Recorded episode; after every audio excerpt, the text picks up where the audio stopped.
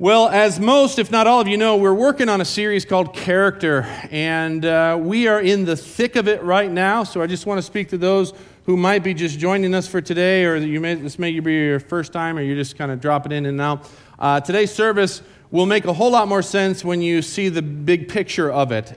We started this back at the end or beginning of October, and so if you're able to kind of catch up and see, today is going to make a lot more sense. But we have been mining pretty deep into the reality of who we are, and we've been discussing some realities about ourselves that, I mean, if we're going to be honest, it's not very pretty. There's a lot of ugly things that are going on in our lives, but it's necessary for us to unveil it and to pull it out into the light. We need to do a complete overhaul on every dimension of who we are, and hopefully you guys have been doing the work in your times with God throughout the week. And allowing, God to just transform your character in that process. One thing, I've been getting some emails from some of you over the last week and just sharing what God's doing in your life, what he's been showing you. And I have to say, that's hugely encouraging. So thank you for doing that. But last week, we talked about our feelings and how feelings can consume us and dominate us. And I told you that we were going to discuss this week how our thoughts and our feelings can be merged together to really experience transformation in our life. And so I said that's what we're going to talk about. But I said that prematurely because as I was sitting down this week and trying to work out our next step, I really feel like we need to address a couple things first. And the first thing is our bodies. We have to talk about our bodies. This will make more sense later on as we kind of merge everything together, but our bodies are an important part of who we are. They're a key dimension to who we are. And so we need to discuss it. We need to talk about it. So I'm going to start with this verse found in Corinthians, and I'm going to read it slowly, but I want you to really focus on the words and on the power of it. It says this, "Do you not know that your body is the temple of the Holy Spirit who is in you? Whom you have received from God? You're not your own. You were bought at a price. Therefore, honor God with your body." Therefore, honor God with your body. Now, I like how it words that. It makes it almost sound like it's easy. Just do it. But we all know it's not that easy. The reality is for us to honor God with our bodies, it means we have to do some training. We're going to have to do some training to be ready to do what is good and what is right and to stay away from what is evil. It takes work. It doesn't just come naturally. And you want to know why? Because we're bent towards evil. Having been born into sin, our natural bent is towards evil. And that bent towards evil exists in our body parts. We're going to talk about that in a minute. But that part of us has to be eliminated. The body has to become our ally in Christ-like living. We don't really think about this, but often the body is the biggest hindrance to our walk with Christ. Our body can be the biggest block or biggest barrier for our conforming our lives to Jesus Christ. Our stomach can be our God. Just eat to please ourselves. Our beauty, how we look, can be our God. Our health can be our God. Sensual gratification can be our God. And like I said, our body has so many bents towards evil. So much so that I think that over centuries, theologians and Christians have taken the approach that really, our body must be really evil. It's bad. There's nothing good about our body. Our flesh and blood is just wicked. There's nothing we can do about it. We just have to wait to heaven. Till we get to heaven, then everything will be fine. But I just want to say, I believe that is very untrue. I don't think that our body is inherently evil. Our body is actually a good thing. God made it for good. I mean, when you think about it, remember, Jesus came in a body. He lived his life on this earth in flesh and blood, in a human body. And so the way of Jesus Christ is really hugely incarnational. That's that huge fancy word, incarnation, means God became flesh. And we sing about it in our Christmas songs. So that being said, I think we need to look at the body as something to be cherished and something to be properly cared for, not as a master. It can't be our master. It has to be our servant in all this, but we need to look at it as a good thing. But that's often the problem, isn't it? We see our body become our master. The body governs our life, and that's a huge problem that we find ourselves in. Our life often becomes so devoted to our body. You ever thought about this? How much time do we spend on spiritual matters of our life versus compared to how much time we spend on our physical body? I mean, the amount of time we spend spiritually is just a fraction of how much time we spend on our bodies. It is amazing how much time we spend on our bodies. Like crazy. I was just thinking about this week that, you know, if the people who are running our streets and working out and in our gyms that are on every corner, if they spent half that time running after Jesus, our nation would look like a different nation. Amen? It's crazy how much time we spend on our body. And just like we see with our thoughts and our feelings, our body dominates us, and it ends up running our life. And guys, this cannot be. Our body can't be our master. It needs to become our ally. And here's the cool part, guys. It actually can become our ally. It can. And it must. But you know what? Oddly enough, this is a part of spiritual transformation that a lot of Christianity doesn't focus on. They leave the body out of the picture, and I think that's to our own detriment. We can't do that in this series. In our whole transformation of character, we got to focus on our bodies. Remember how we talked a few weeks back about how we find ourselves sitting on the throne of our lives, how we've become, in a sense, our own God? And we talked about how when we're at that spot in our lives, our bodies become the main source of our attention. We want to please every sensual indulgence, all the desires of the flesh, we want to meet it. We live and operate out of the flesh. And we talked about how when we do that, we're playing God in our lives. Okay? We've kicked God off the throne and we're playing God. And our body and our flesh is the source of our worship. We worship our bodies. And guys, all I can say is that kind of living, that kind of life will only end in death. It is a life of death. That is not the divine life that we've been talking about. It's not the life that Jesus came to give us. We're called to a different way of life. And so to understand our situation and see how it can be transformed, we have to understand the role of our body in all this, in our human life. What is the body and what's its main function in relation to our walk with God? Okay, so let's talk about that. And to begin with, I just want to kind of talk about some things about our body, things that we've probably never thought of before, but are very unique to having bodies. Not sure if you've thought about this, but our body is the original and primary place of my dominion or responsibility. In other words, everything in my kingdom or circles of influence will emanate from my body, okay? It starts with my body. It's only through my body that I have a world to live in, okay? My life experiences come through my body. Like, let me ask you your third service question. Do you guys have any childhood memories? Yeah. Was your body there? Yeah, that's how you have these memories. You remember what you saw. You remember what you did. You remember what you smelled, what you heard. Your body is what makes you have those memories. You live life through your body. Think about this. It's only through our body that we've been given a place and time in human history. Like, for instance, was there ever Abraham Lincoln? Yeah. Is he around now? No. What was his time frame? Who knows, right? But how do we know his time frame was here on this earth? Because what was here? His body, okay? That was his time and place in human history when his body was here with us. Through my body, I'm given a gender, okay? How do you separate me from a woman? From my body. The body gives it away, okay? Through our bodies, we have families. Through my body, I have a language. Through my body, I have a culture. Think about this. It's through my body that I have a set of talents. And then with those talents, I have opportunities to use them. Like, for instance, you know, Kirk's over here every Sunday, and he's playing a guitar. He's using his body to play guitar. Chad's on the drums, and he's using his body to play the drums. And Chris and Eric and Bill's over there on the keyboard, you know, using his body to play the keyboard. Not quite that bad, but and then these guys are singing. They're using their bodies that have talents to serve the rest of us. It comes through their bodies. And think about this. It's our body as a human being that we first have to learn how to control. Okay? We never think about this. But we have to learn how to control our body.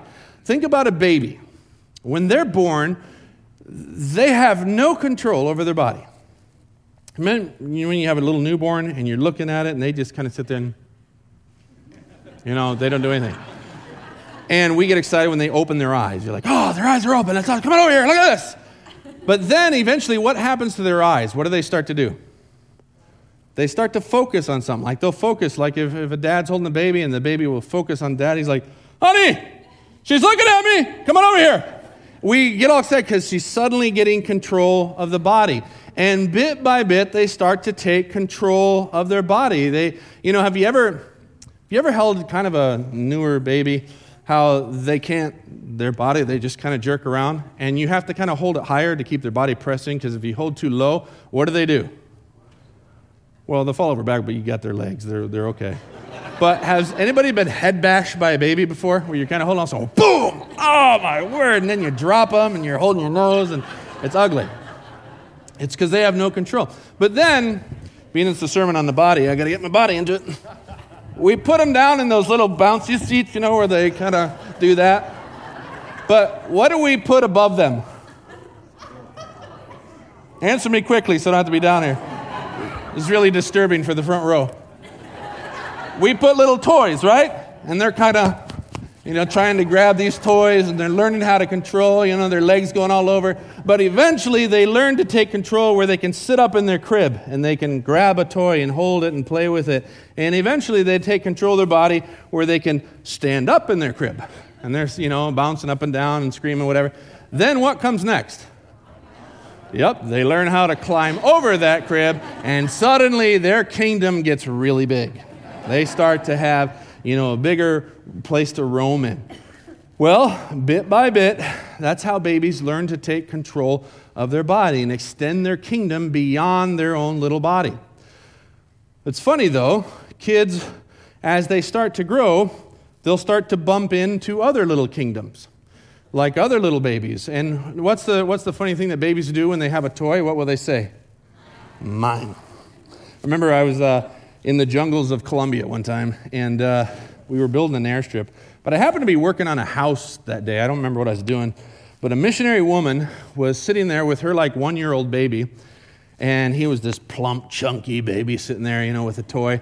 And she was talking to this Indian woman who had another, like, one-year-old baby that was this scrawny, skinny little thing, just sitting there like this.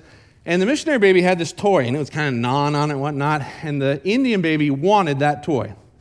And so the Indian baby was trying to grab for it, and the missionary baby was, not being very missionary-like and, yanking it away. And I wish I had a video of this, but the Indian baby was sitting there and went, drilled the fish. It rolled over backwards, dropped the toy. Indian picked up the toy, and all right, it's good to go. So like that, as human beings, as we grow our kingdom, we start to bump into other people's kingdoms. Other kingdoms that might run contrary to our own, okay? They have different ideas. They have different desires than mine, and they're not willing to budge.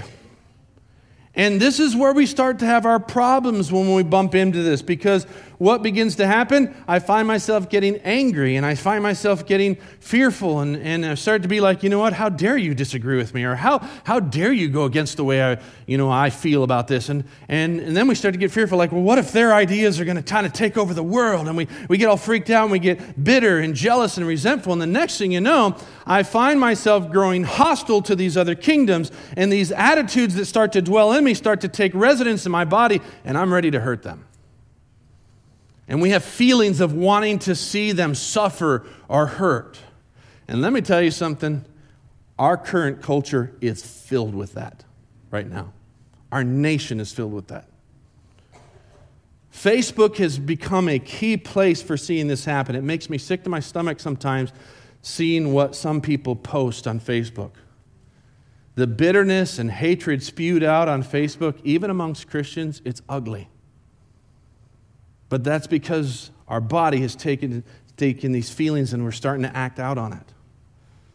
And these negative feelings are harmful because we're going to find that these feelings, they settle into our bodies. It's kind of like, have you ever heard the statement, well, it's not a statement, it's just a term, body language? What does that mean? It means our body is communicating something about how we feel. Now, human adults are masters at this. We can hide, we can come into work and be like, hey, Tom, how are you? Yeah, I'm having a great day here. Just an awesome day. And on the inside, we're like ticked off. But we hide it from our body. Kids can't do that. Kids, they haven't learned yet how to disguise their emotions, so they wear their emotions on their sleeve. And so when you see a kid's reaction about something, you know exactly how they feel because they can't hide it. Like, for instance, let's look at this picture. What is this kid feeling? Fear, surprise, yeah, whatever. How about this one? Excitement, he's, joy or whatever. How about this next one? Laughter, they're happy. And how about this one? Sad. And then this last one? Yeah. Kids are really good at being able to share their emotions. They don't hide it that well. And that's body language. Have you ever heard the term, man, if looks could kill, or she looks like she could kill somebody? That's that body language being communicated. And these feelings start to take residence in our body, and our body takes a position of being ready to act out on these feelings should it need to. Our bodies are bent towards evil. And unfortunately, listen to me here, our natural reaction is to act out wrongly in order to preserve ourselves and our kingdom. If somebody infringes on me, it's a natural reaction for me to beat them down. We're bent that way. But listen to me here. It doesn't have to remain that way. Jesus can redeem even our bodies. And that's why I love the fact that Jesus came in the flesh. His incarnation, his taking on flesh is so essential to our faith. He came in the flesh to bring redemption to our bodies as well. He came in the body so he could deliver our bodies. And so this entire plan of redemption involves the redemption of our body. And guys, that's good news for us. That's great news. Look at Galatians 2. It says this, I have been crucified with Christ, and I no longer live, but Christ lives in me. The life I live, say it with me, in the body, I live by faith in the Son of God, who loved me and gave himself for me. Redemption is for the life that I right now live in my body. Guys, here's the deal. Our present life, the life we're living right now, not waiting for in heaven, right now in this body, is supposed to be caught up in this eternal life of God, the divine life we talked about. We're to be experiencing that. And so our bodies must become holy. They must come over to the side of Christ. If our body isn't able to come over, it will be impossible to become like Christ. It just will be. And guys, we're called to become like him. In 1 John it says this, in this way, love is made complete among us so that we will have confidence on the day of judgment. Because in this world, what? We're like him. At least we're supposed to be. So seeing that our bodies are acting out in holiness, guys, it's so important. And don't get me wrong, there's going to be a total redemption of our bodies one day when Christ returns, but that doesn't mean right now we can't experience redemption in our bodies to a certain degree.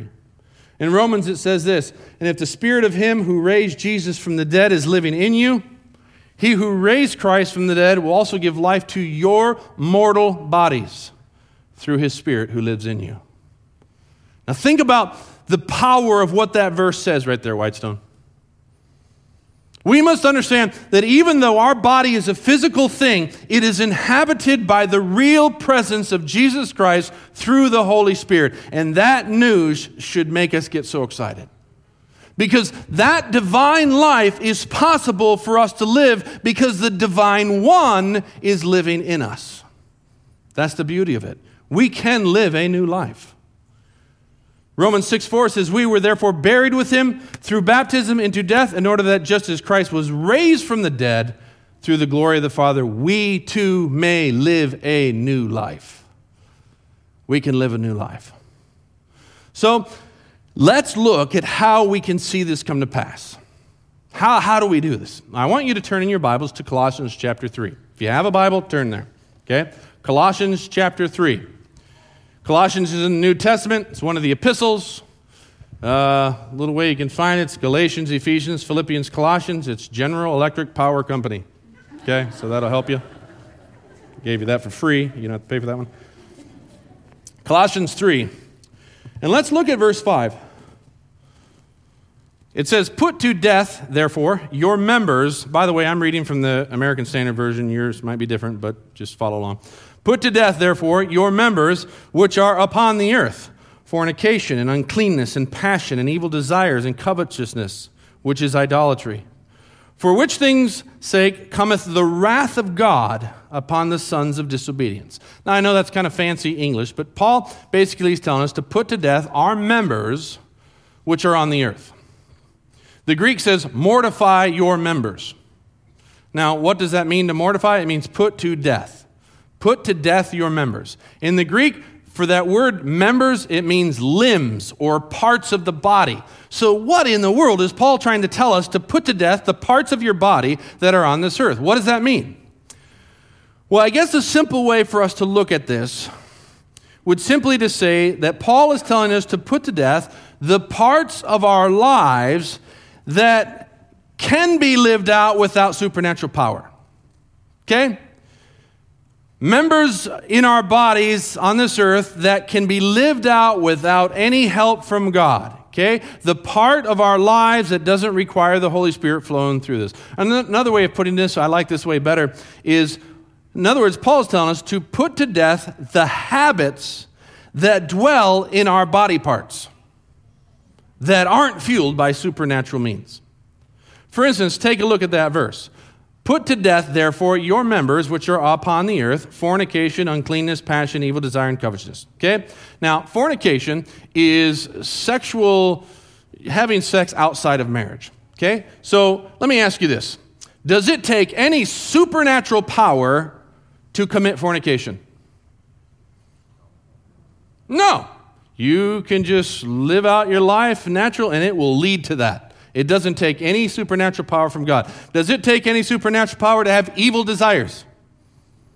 No. You just kind of just go with the flow and you will start to have evil desires. Does it take the Holy Spirit's power in you to make you covet after things? No. It'll just happen normally. These crazy things come natural to us. Just follow the natural inclinations already built into your body, and they will just happen. Look at the world around us. These are the parts of our life on this earth that do not come from heaven. They are not from God. They're not part of the divine life. In fact, these things are at war with God, and that's why God's wrath is coming for them one day. So Paul tells us, put to death the members which are on this earth. Put them to death. These aren't part of the divine life. They're not Christ's life in us. So kill them off. They need to die. These habits have to be gone. You see, having been formed in sin, our character and our body are set against God. Like, for instance, those two little babies. Did anybody have to teach that little Indian kid to punch the dude in the face so he could grab the toy? No. He was born in sin. That was just bent into him. We are formed in that, and our body is bent towards that. And guys, we could even become followers of Jesus Christ. We can become believers of Jesus, and still, those things are still bent that way. For instance, I'll get graphic with this. Let's say that a man, he's grown up in this world, everything is about sensual gratification. He's walking down the street, someone who's not a follower of Jesus, and a beautiful woman comes walking down the street. What will a man typically do? He'll be checking out this girl and then walking by and looking up and down her body, enjoying every part of her and imagining things in his mind. Now, let's say that man suddenly becomes a follower of Jesus Christ. He becomes a believer in Jesus, and he's wanting to follow Jesus. And he's walking down that sidewalk, and this beautiful girl starts walking his way. What's going to happen to him? Is it going to be this wonderful little miraculous, oh, and he's like, bless you, woman, and just keep walking? No, what's he going to do? Because of the habits formed in his body, what will he do? Same thing. He's going to check out this woman, look at this whole way, and he'll go, man, what am I doing? What am I doing? It's because those habits are formed into his body parts. Let's talk about our stomach. You know, we eat because we're mad. We eat because we're sad. We eat because we're happy. We eat because we just want to eat. So we become followers of Jesus Christ. Suddenly we're believers in him, and we get mad. What do we do? We get sad. What do we do? Why? Because our body parts, they have that habit formed into it. And that's what Paul is saying, put it to death. When our spirit comes to new life in God, unfortunately, those old programs, those old habits, the old way of doing things are still running. They're still running pretty well. They're still going strong. And those habits are built, they dwell in the members of our body. They need to be put to death. And that's why in Romans it says, as it is, it's no longer I myself who do it. It's the sin living in me. These sinful passions are still at work in our bodily parts. They're bent towards evil. They have been trained to act this way for so long that they keep on acting it. Our spirit might be willing, but our flesh is what? Weak. Because it's trained to do that. It's like the person who has cussed his entire life, just a foul mouth, used obscenities for every single thing of his life. He suddenly becomes a follower of Jesus Christ. And he's walking along and he kicks his toe on the couch. What comes out of his mouth? Nothing good. You know, it's just going to come out. Why? Because he's been trained that way. Okay? Now, when that happens, and that happens to all of us, many of us get discouraged. And we just go, oh my land, what is my problem? What is my problem? And a lot of Christians, guess what they do?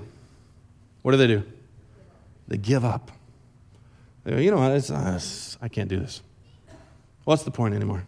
We get discouraged and we give up. But guys, I just want you to know, trust me, I understand that, but we need to know that this is a transitional state. The power of the Spirit of God at work you can and will open the way to set you free from the force of sin that has been dwelling in your bodily parts. Those things have to be put to death. And what we need to do is we need to make our body a slave to righteousness. Our bodies must become slaves to righteousness. Look at this verse of Romans 6. If you have a Bible, highlight this verse. I put this in human terms because you are weak in your natural selves. Just as you used to offer the parts of your body in slavery to impurity and ever-increasing wickedness, so now offer them in slavery to righteousness, leading to holiness. Whitestone, we have to take this literally. We must become slaves to righteousness. And I know that sounds weird, but it's the truth. We have to become slaves to righteousness. And the reason that is because our body parts have been doing the opposite for far too long. They've been slaves to sin. And because of that, the habits that dwell in our members move us into action before we even think. Think about that for a second. Before we even think. Like the tongue. Our tongue, we will rip someone down, we will curse, we will lie, we will do that stuff, and a lot of times it happens before we even have time to think. We just go, blah, blah, blah. Like, oh my word, that just came out. Our stomach, we just eat without even thinking.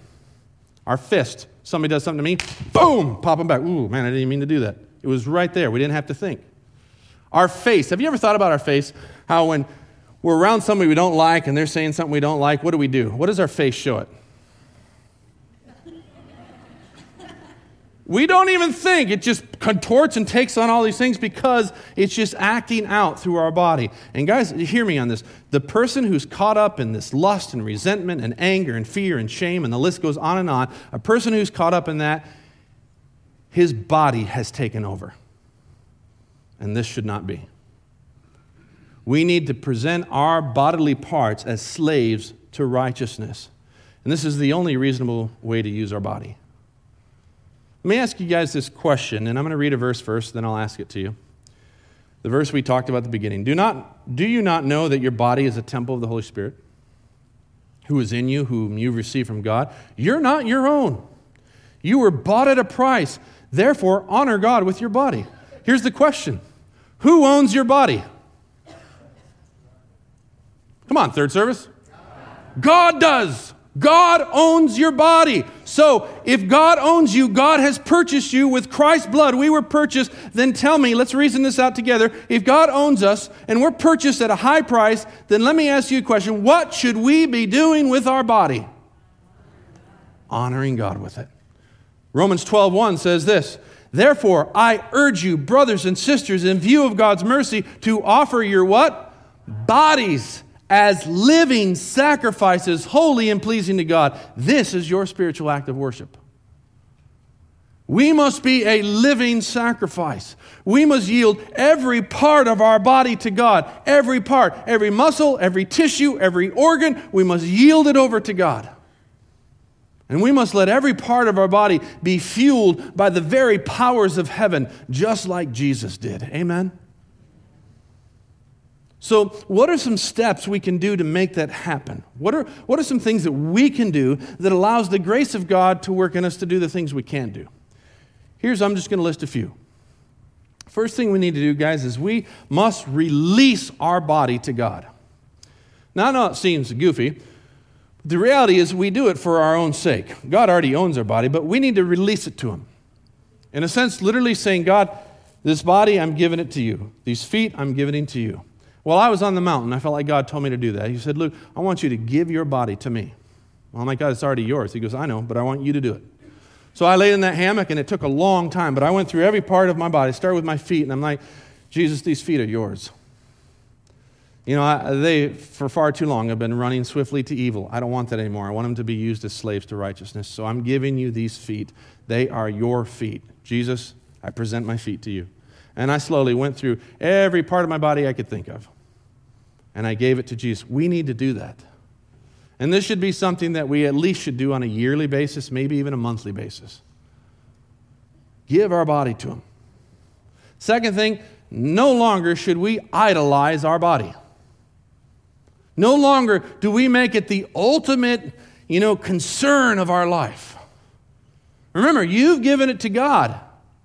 It's His to do with as He pleases. You care for it only as long as it serves God's purposes in your life. You don't worry what's going to happen to it. Don't worry about all the wrinkles that are starting to form.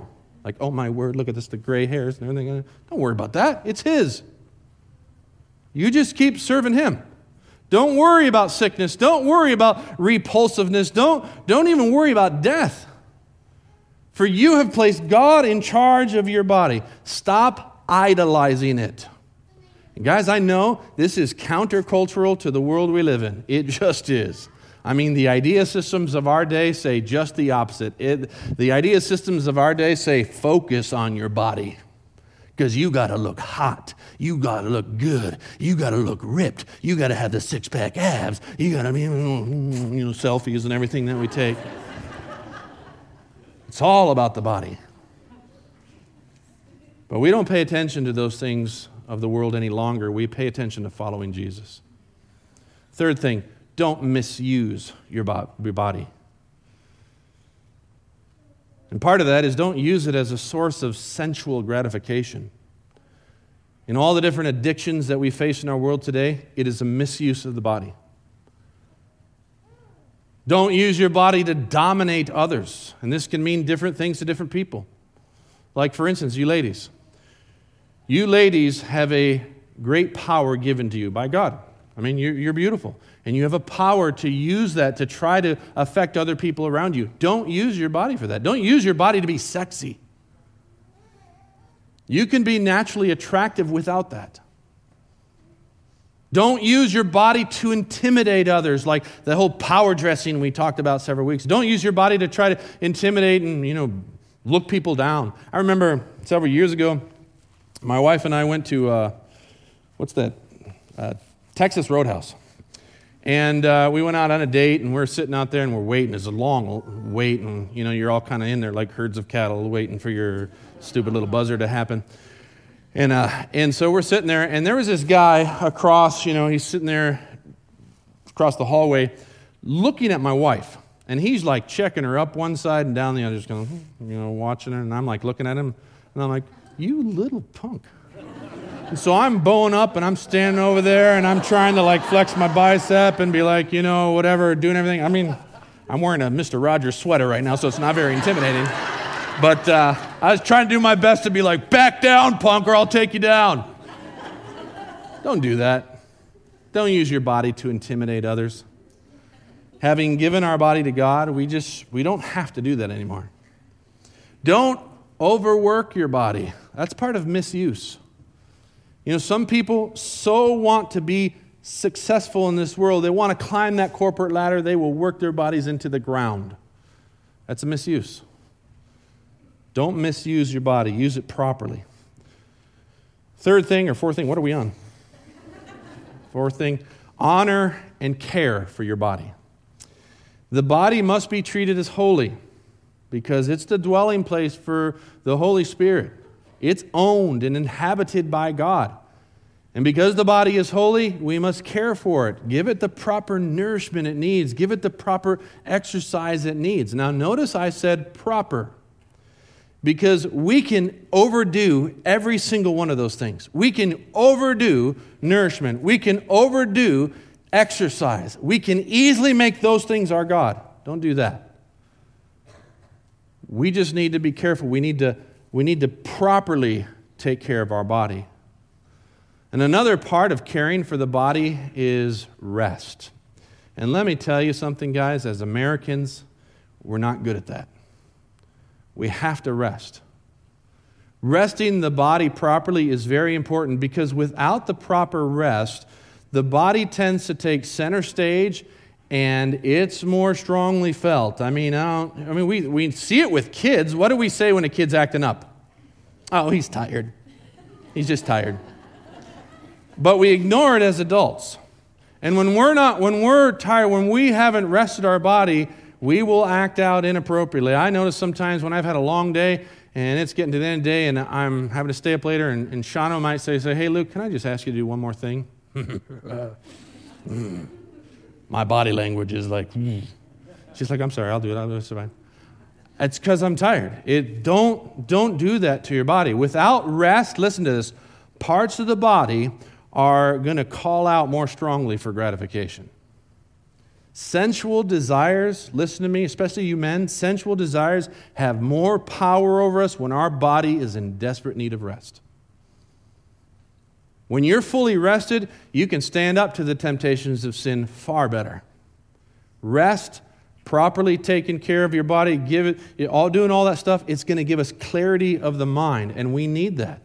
Whereas weariness and all that is going to cause us to seek gratification and energy from food, from drugs, from illicit relationships, whatever it might be. And guys, I tell you, those lead to nothing good. Those are some things we have to do away with. So rest your body. Now, these are some things, those things I just mentioned, there's some things we can do with our body. These are things we can do. And guys, once again, I'm going to say this, no one will do this for you. You have to choose to do it. But when you do this, working along with God will do the things in you that you could never do on your own. His grace will work with you. And guys, doing these things is honestly going to take planning. Someone once told me, you got to have a plan. And when we do that, when we place it in a plan, God's going to work with us, but you got to do your part. Okay? So let's do our part, Whitestone. All right, this week, our homework, our time with God is a long one, so I'm not going to go over with you.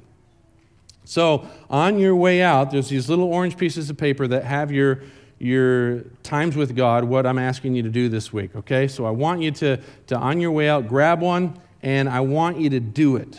Really try to do this one. This is going to involve our body, okay? So make sure that you do it. And that will kind of set us up for the weeks to come. Guys, I want to end by just, as we're entering into this Thanksgiving season, I just want to take some time to thank you.